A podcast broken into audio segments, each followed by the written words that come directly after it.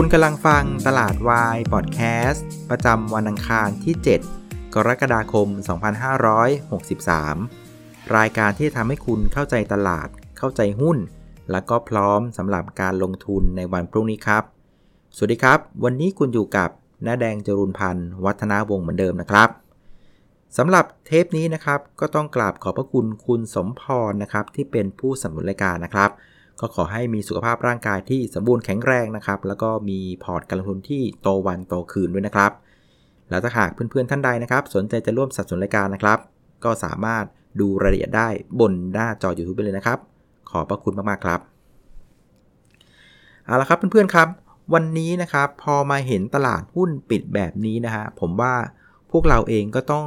กลับมานั่งคิดกันใหม่นะ เพราะว่าอย่างที่บอกคือตอนเช้านะครับ คือตลาดหุ้นเราบ้านเราเนี่ยคือมากับความคึกเลยนะครับ เพราะว่าจริงๆโมเมนตัมเนี่ยเราเห็นกันตั้งแต่สัปดาห์ที่ผ่านมาละ ตัวเลขดัชนีชี้นำเศรษฐกิจต่างๆ ของทั้งจีนเอง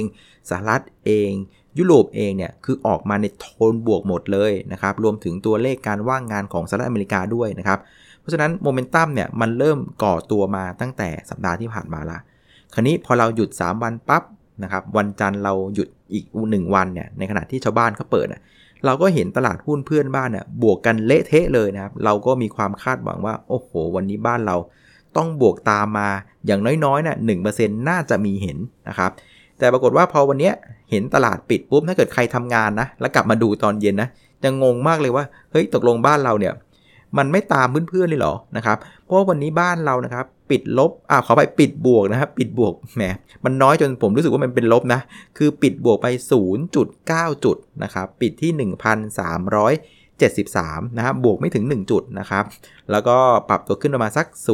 0.07%นะครับซึ่งมันเป็นคนละภาพกับ เมื่อวานเลยฮะเมื่อวานตอนที่เราปิดนะครับเอเชียกันบวกกันแบบเละเทะถล่มทลายเลยนะฮะ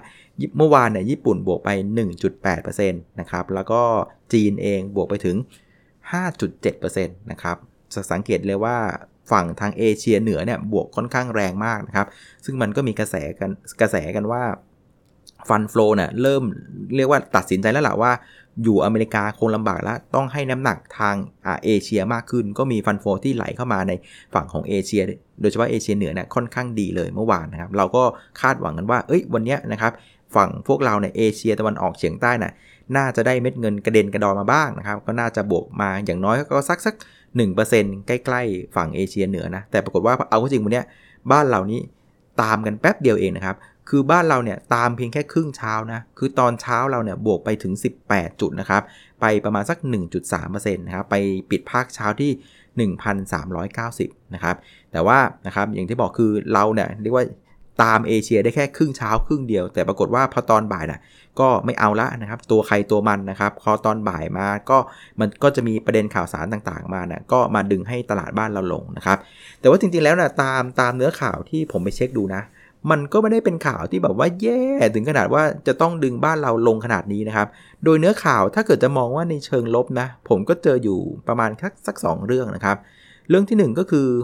สภาผู้ส่งออกทางเรือของประเทศไทยนะครับ หรือตัวย่อคือสอรอทอนะก็ได้มีการปรับเป้านะครับ การส่งออกบ้านเรานะครับ จากเดิมนะครับคาดไว้ว่าจะติดลบทั้งปีนะครับลบ8%นะครับแกก็ปรับเป็นลบ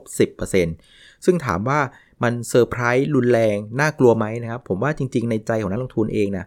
ไม่ได้คาดหวังอยู่แล้วว่ามันจะดีกว่านี้นะครับ คือปรับจากลบ8เป็นลบ10เนี่ยผมว่ามันไม่ใช่เรื่องใหญ่นะครับ เพราะงั้นไอ้ข่าวลบตัวนี้ผมว่ามันก็ไม่ได้เป็นข่าวที่รุนแรงขนาดที่จะดึงตลาดหุ้นเราได้นะครับ ส่วนอีกประเด็นหนึ่งที่อาจจะมองเป็นลบๆหน่อยนะมันก็จะเป็นเรื่องของตลาดหุ้นเพื่อนบ้านนะครับ คือวันนี้ในเอเชียเนี่ยก็ ถอยลงมานะครับ แต่ว่าจริงๆ ก็ไม่ได้ถอยลงมารุนแรงนะครับ เอเชียโดยเฉลี่ยเนี่ยก็ติดลบกันประมาณสัก 0.5%นะครับในวันนี้นะครับ ส่วนฝั่งยุโรปเองเนี่ยก็ติดลบประมาณ 1%แล้วก็ตัวของดาวโจนส์ฟิวเจอร์เนี่ยก็จะลบประมาณ 1%เช่นกันนะครับ เพราะจะเห็นว่าจริงๆ แล้วในช่วงบ่ายนะไอ้ข่าวลบที่เข้ามานะ่ะมันก็ไม่ได้เป็นข่าวลบที่รุนแรงอย่างมีนัยสำคัญนะ แต่ถ้าว่าตลาดหุ้นบ้านเรานะครับก็จากบวก 18 ถอยลงมาเหลือบวก 0.9 จุดไม่ถึง 1%เนี่ยนะครับผมว่ามันก็คงสะท้อนอย่างหนึ่งว่าตลาดหุ้นบ้านเราเอง นักลงทุนบ้านเราเองเนี่ยนะครับ ก็เรียกว่าไม่มีความเชื่อมั่นในตัวของตลาดบ้านเรานะครับ เพราะงั้นพอภาคบ่ายเห็นยุโรปเซหน่อยสหรัฐเซหน่อยก็ตัวใครตัวมันทำกำไรกันดีกว่านะครับ ก็เลยทำให้บ้านเราเนี่ยนะฮะวันนี้สุดท้ายก็ก็ยืนไม่ได้นะครับ คราวนี้นะฮะมาดูในเชิงของหุ้นกันนะครับ หุ้นที่ผลักดันตลาดนะฮะในเชิงบวกบ้านเราวันนี้เนี่ยสตัวหลักๆเนี่ยมันก็จะมีตัวของปตทนะครับบวกมาอ่า2.5%นะครับตัวที่ 2 ก็จะเป็นตัวของพลังงานบริสุทธิ์นะครับบวกมา 9.7%แล้วก็ตัวของแมคโครเนี่ยบวกมา4%นะครับตัวที่เด่นที่สุดเนี่ยก็น่าจะเป็นตัวของพลังงานบริสุทธิ์นะครับหรือว่า EA นะครับวันนี้บวกมาค่อนข้างเยอะเลยนะครับคือประเด็นของเขาเนี่ยถ้าในเชิงของพื้นฐานนะครับ ผมว่า มันไม่น่าจะมีอะไรตื่นเต้นในช่วงนี้เพราะว่าจริง ๆ แล้วโรงไฟฟ้าของเขาทั้งหมดอะทั้งโรงฟ้าพลังงานลมโรงไฟฟ้าพลังงานแสงอาทิตย์เนี่ยมันก็เสร็จกันตั้งแต่ปีที่แล้วละนะครับ แล้วก็เริ่มจ่ายไฟมาเต็มกำลังละนะครับ เพราะฉะนั้นในเชิงของปีนี้เองเนี่ยโรงไฟฟ้าเหล่านี้ก็ไม่ได้จะมีอะไรที่มันมีพัฒนาการเชิงบวกหรือเชิงลบนะ ฐานกำไรของเขาเนี่ยก็ยังคงแน่นจุกๆ เหมือนเดิมนะแน่นปึกๆเลยนะครับ แต่ว่าถ้าเกิดจะมาดูว่าอะไรที่จะเป็นอีเวนต์ใกล้สุดของเขาเนี่ยที่จะทำให้วันนี้มันขึ้นมาถึงเกือบ 10%นะผมว่ามันน่าจะเป็นเรื่องของอการที่ EA เองเนี่ยกำลังมีแผนที่จะเข้าไปลงทุนซื้อหุ้นนะครับของบริษัทที่ชื่อว่า Next นะครับ ซึ่งไอ้บริษัท Next เนี่ยนะครับเขาจะมีการประชุมผู้ถือหุ้นกันในวันศุกร์นี้นะครับเพื่อขอมติผู้ถือหุ้นว่าจะขอให้ EA เนี่ยเข้ามาซื้อหุ้นเพิ่มทุนนะครับเพื่อจะเปลี่ยนแต่งงานการพูดง่ายๆนะครับ โดย EA เองเนี่ยจะส่งลูกเข้ามานะครับถือหุ้นในบริษัท n e x เนี่ยนะครับสัดส่วนประมาณสัก 40%นะครับก็จะใช้เงินประมาณสัก 1,500 ล้านบาทนะครับ คราวนี้ถามว่าแล้ว EA ทำไมจะต้องมาร่วม แต่งงานกับ Next นะครับก็มันก็มีประเด็นในลักษณะที่ว่าไอ้บริษัท Next เนี่ยนะครับเขามีธุรกิจหลักก็คือเรื่องของการเรียกว่าจัดหานะครับประกอบนะครับตัวของรถbus นะครับไฟฟ้านะครับซึ่งเขาก็บอกว่าเขาก็มี partner จากประเทศจีนนะครับซึ่งวันนี้เนี่ยคนก็ไปผูกโยงกับว่าทุกวันเนี่ยนะครับประเทศไทยเราเองนะครับ ตัวของขอสบกอเองนะครับ ก็กำลังมีแผนในการที่จะพัฒนาปรับปรุงนะครับปฏิรูปแล้วกันนะครับ เรื่องของรถเมล์บ้านเราเนี่ยจากทุกวันเนี่ยที่เป็นสาย8ใช่ไหมที่ซิ่งกันมากเลยนะครับ แล้วก็เรื่องของอการให้บริการก็ไม่ค่อยดีนะครับ สกปรกขับรถซิ่งนะครับ แล้วก็ที่สำคัญคือสร้างมลภาวะเป็นพิษให้กับกรุงเทพอย่างมากนะครับ ทางทาง ขอสมกรเนี่ยก็มีแผนที่จะปรับเปลี่ยนไอ้รถพวกเนี้ยให้เปลี่ยนเป็นรถไฟฟ้านะครับ แล้วไอ้ตัวของ Next เองทุกวันเนี่ยก็เริ่มให้เรียกว่าเริ่มมีการขายรถให้บริการรถกับกับผู้ประกอบการที่เป็นผู้รับจ้างเอกชนในบางสายเนี่ยเริ่มจะเปลี่ยนเป็นรถไฟฟ้าแล้วนะครับเขาก็เลยมีความคาดหวังว่าเออถ้าเกิดว่า EA เนี่ยสามารถเข้ามาเรียกว่าถือหุ้นใน Next ได้นะ คราวนี้ถ้าเกิดว่าจับพัดจับผูเนี่ยนะครับ Next สามารถเข้าไปมีเอี่ยวกับเรื่องของการปรับปรุงตัวของรถเมย์ในกรุงเทพได้จำนวนมากเงี้ยโอกาสที่ EA ที่จะเป็นคนที่เอาแบตเตอรี่เนี่ยไปขายให้กับ Next ก็มีความเป็นได้สูงเช่นกัน เพราะว่าตามข่าวเขาบอกว่าคือรัฐบาลไทยเองอะคืออยากจะปรับปรุงรถเมย์ไฟฟ้านะ แต่อีกใจหนึ่งก็คือว่าถ้าไปซื้อเอารถเมย์ไฟฟ้าต่างประเทศมาจากจีนหรืออะไรอย่างเงี้ยครับมันก็จะดูว่ามันก็เหมือนกับว่าจีนเนี่ย ได้ขนมไปกินฟรีๆนึกออกไหมเขาก็เลยมีการพยายามพัฒนาสร้างงานคือว่าไอ้รถพวกเนี้ยนะครับ แผนของเขาคือว่าควรจะต้องมีการมาใช้ชิ้นส่วนนะครับ เรื่องของการประกอบในประเทศไทยนะครับ ประมาณสักครึ่งหนึ่งควรจะเป็นชิ้นส่วนของเมืองไทยนะครับ คนก็เลยมองว่าเออเนี่ยถ้าเกิดว่า EA เนี่ยมาจับกับ Next ได้แล้ว Next เนี่ยได้มีความสัมพันธ์หรือมีโอกาสเข้าไปร่วมกับงานเหล่านี้เนี่ยโอกาสที่ EA เนี่ยจะเอาตัวของแบตเตอรี่นะครับที่กำลังสร้างโรงงานผลิตเนี่ยก็จะมีที่ขาย ให้กับบริษัท n e x เอาไปประกอบเป็นรถยนต์บัสไฟฟ้าได้ในอนาคตนะครับ อันนี้ก็เป็นความคาดหวังว่ามันน่าจะเป็นอย่างนี้นะครับ มันก็เลยทำให้วันนี้นะครับ นอกจาก EA นะครับ บริษัทพลังงานบริสุทธิ์นะที่ปิดบวกไปเกือบ 10%นะ ตัวของบริษัท Next เองเนี่ยก็ปิดซิลลิงเลยนะครับ วันนี้ซิลลิงขาดกระจุยเลยนะครับ ปิดบวกไป 15%นะครับ ก็เดี๋ยวมาดูว่าในวันศุกร์นี้นะครับผู้ถือหุ้นนะส่วนใหญ่ของ Next เนี่ยจะยกมือโหวตยอมให้ EA เข้ามาเป็น ผู้ถือหุ้นด้วยกันหรือเปล่านะครับ ก็เดี๋ยวรอดูในวันศุกร์นี้นะครับ ส่วนไอ้ประเด็นเรื่องของรัฐบาลไทย หรือว่าขสมกที่จะผลักดันในเรื่องของโครงการปฏิรูปตัวของรถเมล์ออกมาเนี่ยเห็นเขาบอกว่าอาจจะต้องใช้เวลาอีกประมาณสัก 1-2 เดือนก็น่าจะมีความชัดเจนออกมานะครับ อันนี้ก็ถือว่าเป็น step แรกแล้วกันของฝั่งเอกชนที่เตรียมความพร้อมนะครับเมื่อรัฐบาลพร้อมเมื่อไหร่เนี่ยกลุ่มพวกนี้ก็น่าจะมีโอกาสที่จะเข้าไปเสนอตัวทำงานได้เช่นกันนะครับ ส่วนอีกตัวหนึ่งที่น่าจะพูดถึงก็จะเป็นตัวของถุงมือยางนะครับ STGT วันนี้ก็ปิดบวกไป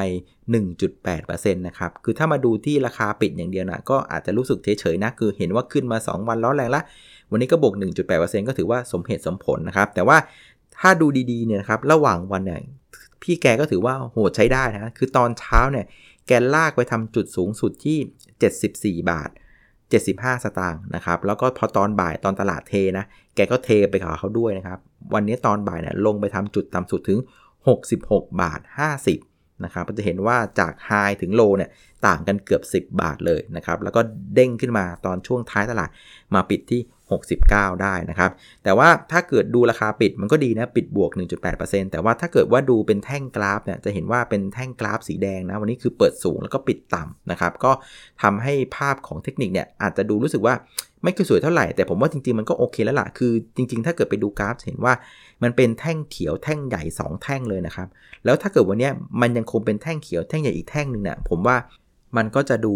ร้อนแรงเกินไปนะครับ เพราะงั้นพัก ซะหน่อยนะผมว่ามันก็ก็เป็นสิ่งที่ดีละนะครับ ซึ่งต้องไม่ลืมว่าคนที่จองหุ้นตัวนี้นะครับ ต้นทุนก็อยู่ที่ 34 บาทนะครับ เพราะฉะนั้น 34 บาทวิ่งไปที่จุดสูงสุดของวันนี้นะครับ74 บาท 75เนี่ยแปลว่าคนจองเนี่ยกำไรถึง 120%ภายในเวลาไม่ถึง 3 วัน ถ้าเกิดไม่รวมเสาร์อาทิตย์นะ ก็ถือว่ามาเร็วมากนะครับ เพราะฉะนั้นก็ไม่แปลกนะ ที่คนที่ต้นทุน 34 บาท จะขายทำอะไรกันบ้างนะครับ เอาละครับ เดี๋ยวเราพัก ฟังสิ่งที่น่าสนใจสักครู่หนึ่งนะครับ เอาละครับ คราวนี้มาดูในชุดหุ้นที่กดตลาดกันต่อนะครับ วันนี้หุ้นที่กดตลาดเนี่ยจริง ๆ แล้วดูหน้าหุ้นแล้วไม่ค่อยสบายใจนะ คือมันเป็นหุ้นตัวใหญ่ตัวท็อปทอปทั้งนั้นเลยนะครับ อย่างวันนี้ตัวแรกก็จะเป็นตัวของปูนใหญ่นะครับ ลบไปประมาณสัก 3%นะครับ ตัวที่ 2 เนี่ย ผมว่ามันไม่ควรลงนะ แต่มันดันลงไง มันคือ AOT นะ วันนี้ AOT เนี่ยติดลบไป 1% เห็นไหมคือตลาดหุ้นถ้าตอนเช้าอารมณ์มันดีๆอะหุ้นเกรด A อะมันไม่ควรจะลงนะ มันควรจะเดินต่อ แต่ปรากฏว่าหุ้นแบบเกรด A อย่างตัวของปูนใหญ่ลง 3% AOT ลง 1%เซ็นทันพัฒนา CPN ลงไป 3%เงี้ย ผมว่า หน้าหุ้นมันแปลกๆนะครับ คือมูดตลาดค่อนข้างดีในช่วงเช้า หุ้นตัวดีๆเกรด A มันไม่ควรลงไง แต่ว่าวันนี้สุดท้ายหุ้นเกรด A ลงหมดเลยนะครับ อันนี้ก็เป็นอะไรที่แปลกๆนะ เดี๋ยวขอจับตาดูอีกหน่อยหนึ่งแล้วกันนะครับ ส่วนถ้าเกิดดูเป็นกลุ่มที่ดูไม่ค่อยดีวันนี้นะครับ ก็จะเป็นกลุ่มธนาคารนะครับ วันนี้กลุ่มธนาคารเนี่ยลงกันยกกลุ่มเลยนะครับ หลังจากวันนี้เนี่ยหลายๆโบรกเกอร์เนี่ยก็เริ่มออกมาคาดการผลประกอบการไตรมาสสแล้วนะครับ ซึ่งทางโบรกของผมเองเนี่ยนะฮะเมย์แบงกิมเองเนี่ยเขาก็มีการคาดการว่ากลุ่มธนาคารในไตรมาสสนะแนวโน้มกำไรเนี่ยจะหดตัวลงประมาณสัก 36%เลยนะ เทียบกับปีที่แล้วนะครับประเด็นของไตรมาสสเนี่ยอาการก็ค่อนข้างหนักนะครับตามภาวะเศรษฐกิจเลยนะครับหคือเรื่องของการตั้งสำรองหนี้เสียน่ะก็เพิ่มขึ้นนะครับ อันที่ 2 คืออัตรากำไรหรือว่านิมน่ะ net interest margin น่ะก็แคบลงนะครับอันที่3นะครับรายได้จากค่าธรรมเนียม ก็แนวโน้มจะลดลงด้วยนะครับหลังจากก็บอกว่าพอติดโควิดกันใช่ไหมล็อกดาวน์กัน คนก็เข้าสาขาน้อยลงนะครับพอเข้าสาขาน้อยลง โอกาสที่น้องๆนะฮะฝ่ายธนาคารเนี่ยเขาจะมาขายประกันขายประกันขายหน่วยลงทุนอะมันก็น้อยลงไปอีกนะครับมันก็เลยทำให้รายได้ค่าธรรมเนียมเนี่ยมันลดลงนะครับ แต่ว่ามันจะมีอยู่อย่างหนึ่งที่อาจจะดูดีนะครับ มันจะเป็นเรื่องของ loan growth ก็คือเรื่องของการเติบโตของสินเชื่อนะครับ แต่ว่าไอ้ loan growth เนี่ยจริง ๆ แล้วนะมันไม่ได้ผลักดันจากว่ามีคนมาขอกู้ยืมมากขึ้นอย่างนี้สำคัญนะ แต่ไอ้ loan growth รอบเนี้ยที่มันจะโตขึ้นมาได้เนี่ยอันเนื่องมาจากลูกหนี้เงินกู้ส่วนใหญ่นะ ไม่สามารถเอาเงินมาจ่ายคืนเงินต้นได้นะครับ งั้นพอเน็ตออกมาแล้วน่ะมันก็เลยทำให้พอร์ตสินเชื่อสุทธิเนี่ยมันมีขนาดใหญ่ขึ้น มันก็เลยเป็นภาพของ loan growth นะครับ โดยในการประมาณการนะครับ นักวิเคราะห์ของเราก็บอกว่าธนาคารที่จะเจ็บหนักที่สุดในวันนี้นะครับ ก็จะเป็นตัวของธนาคารกสิกรไทยนะครับ มีการคาดการณ์ว่าในไตรมาส2เนี่ย ผลกำไรเนี่ยจะหดตัวถึง 60%เทียบกับปีที่แล้วนะครับปวดฟังอีกครั้งนะ 60%เยอะมากนะครับ ก็เลยทำให้วันนี้ธนาคารกสิกรไทยนะปรับตัวลงถึง 2%นะครับแล้วยิ่งไปกว่านั้นนะครับนักวิเคราะห์ก็บอกว่าภาพของครึ่งปีหลังน่ะก็ยังคงเป็นภาพที่ไม่ดีเหมือนเดิมนะครับ ในเรื่องของ NPL หนี้เสียนี่ยก็รอระเบิดอยู่นะครับ แล้วก็เรื่องของภาวะที่เรายังคงอยู่ในดอกเบี้ยขาลงนะฮะดอกเบี้ยต่ำแบบนี้เนี่ยพวกของรายได้เรื่องของนิมต่างๆน่ะก็ยังอยู่ในทิศทางที่ไม่ค่อยดีนักนะครับ เพราะฉะนั้นเพื่อนๆที่ยังไม่มีหุ้นกลุ่มธนาคารนะ ผมว่าก็ถือว่าเป็นโชคดีของคุณแล้วล่ะนะครับก็อาจจะดูอย่างเดียวนะอย่าเพิ่งเข้าไปนะครับรอให้ทุกอย่างมันเริ่มสงบก่อนรอให้เห็นภาพเศรษฐกิจมันฟื้นตัวชัดๆก่อน ตอนนั้นธนาคารมันถึงจะเริ่มกลับมาน่าสนใจในการงัดหุ้นนะครับคราวนี้เรามาดูในแง่ของผู้เล่นกันบ้างนะครับ วันนี้เกิดการพลิกล็อกนะ คือตอนแรกผมเห็นหน้าหุ้นใหญ่ๆหุ้นดีๆ ปรับตัวลงแบบนี้ผมก็ยังสงสัยว่าสงสัยฝรั่งมันปาต่อหรือเปล่า ปรากฏว่าวันนี้ไม่ใช่นะพลิกล็อกนะครับ วันนี้ฝรั่งนะครับยังคงซื้อต่อนะครับ วันนี้ซื้อสุดที่ไป 1,387 ล้านบาท ซื้อติดต่อกันเป็นวันที่ 2 นะ แม้ว่าจะไม่เยอะมากนะ แต่ผมว่าการซื้อเป็นวันที่2เนี่ยมันก็ให้สัญญาอะไรบางอย่างที่เราจะต้องติดตามนะ คือเมื่อวันศุกร์เนี่ยฝรั่งซื้อไป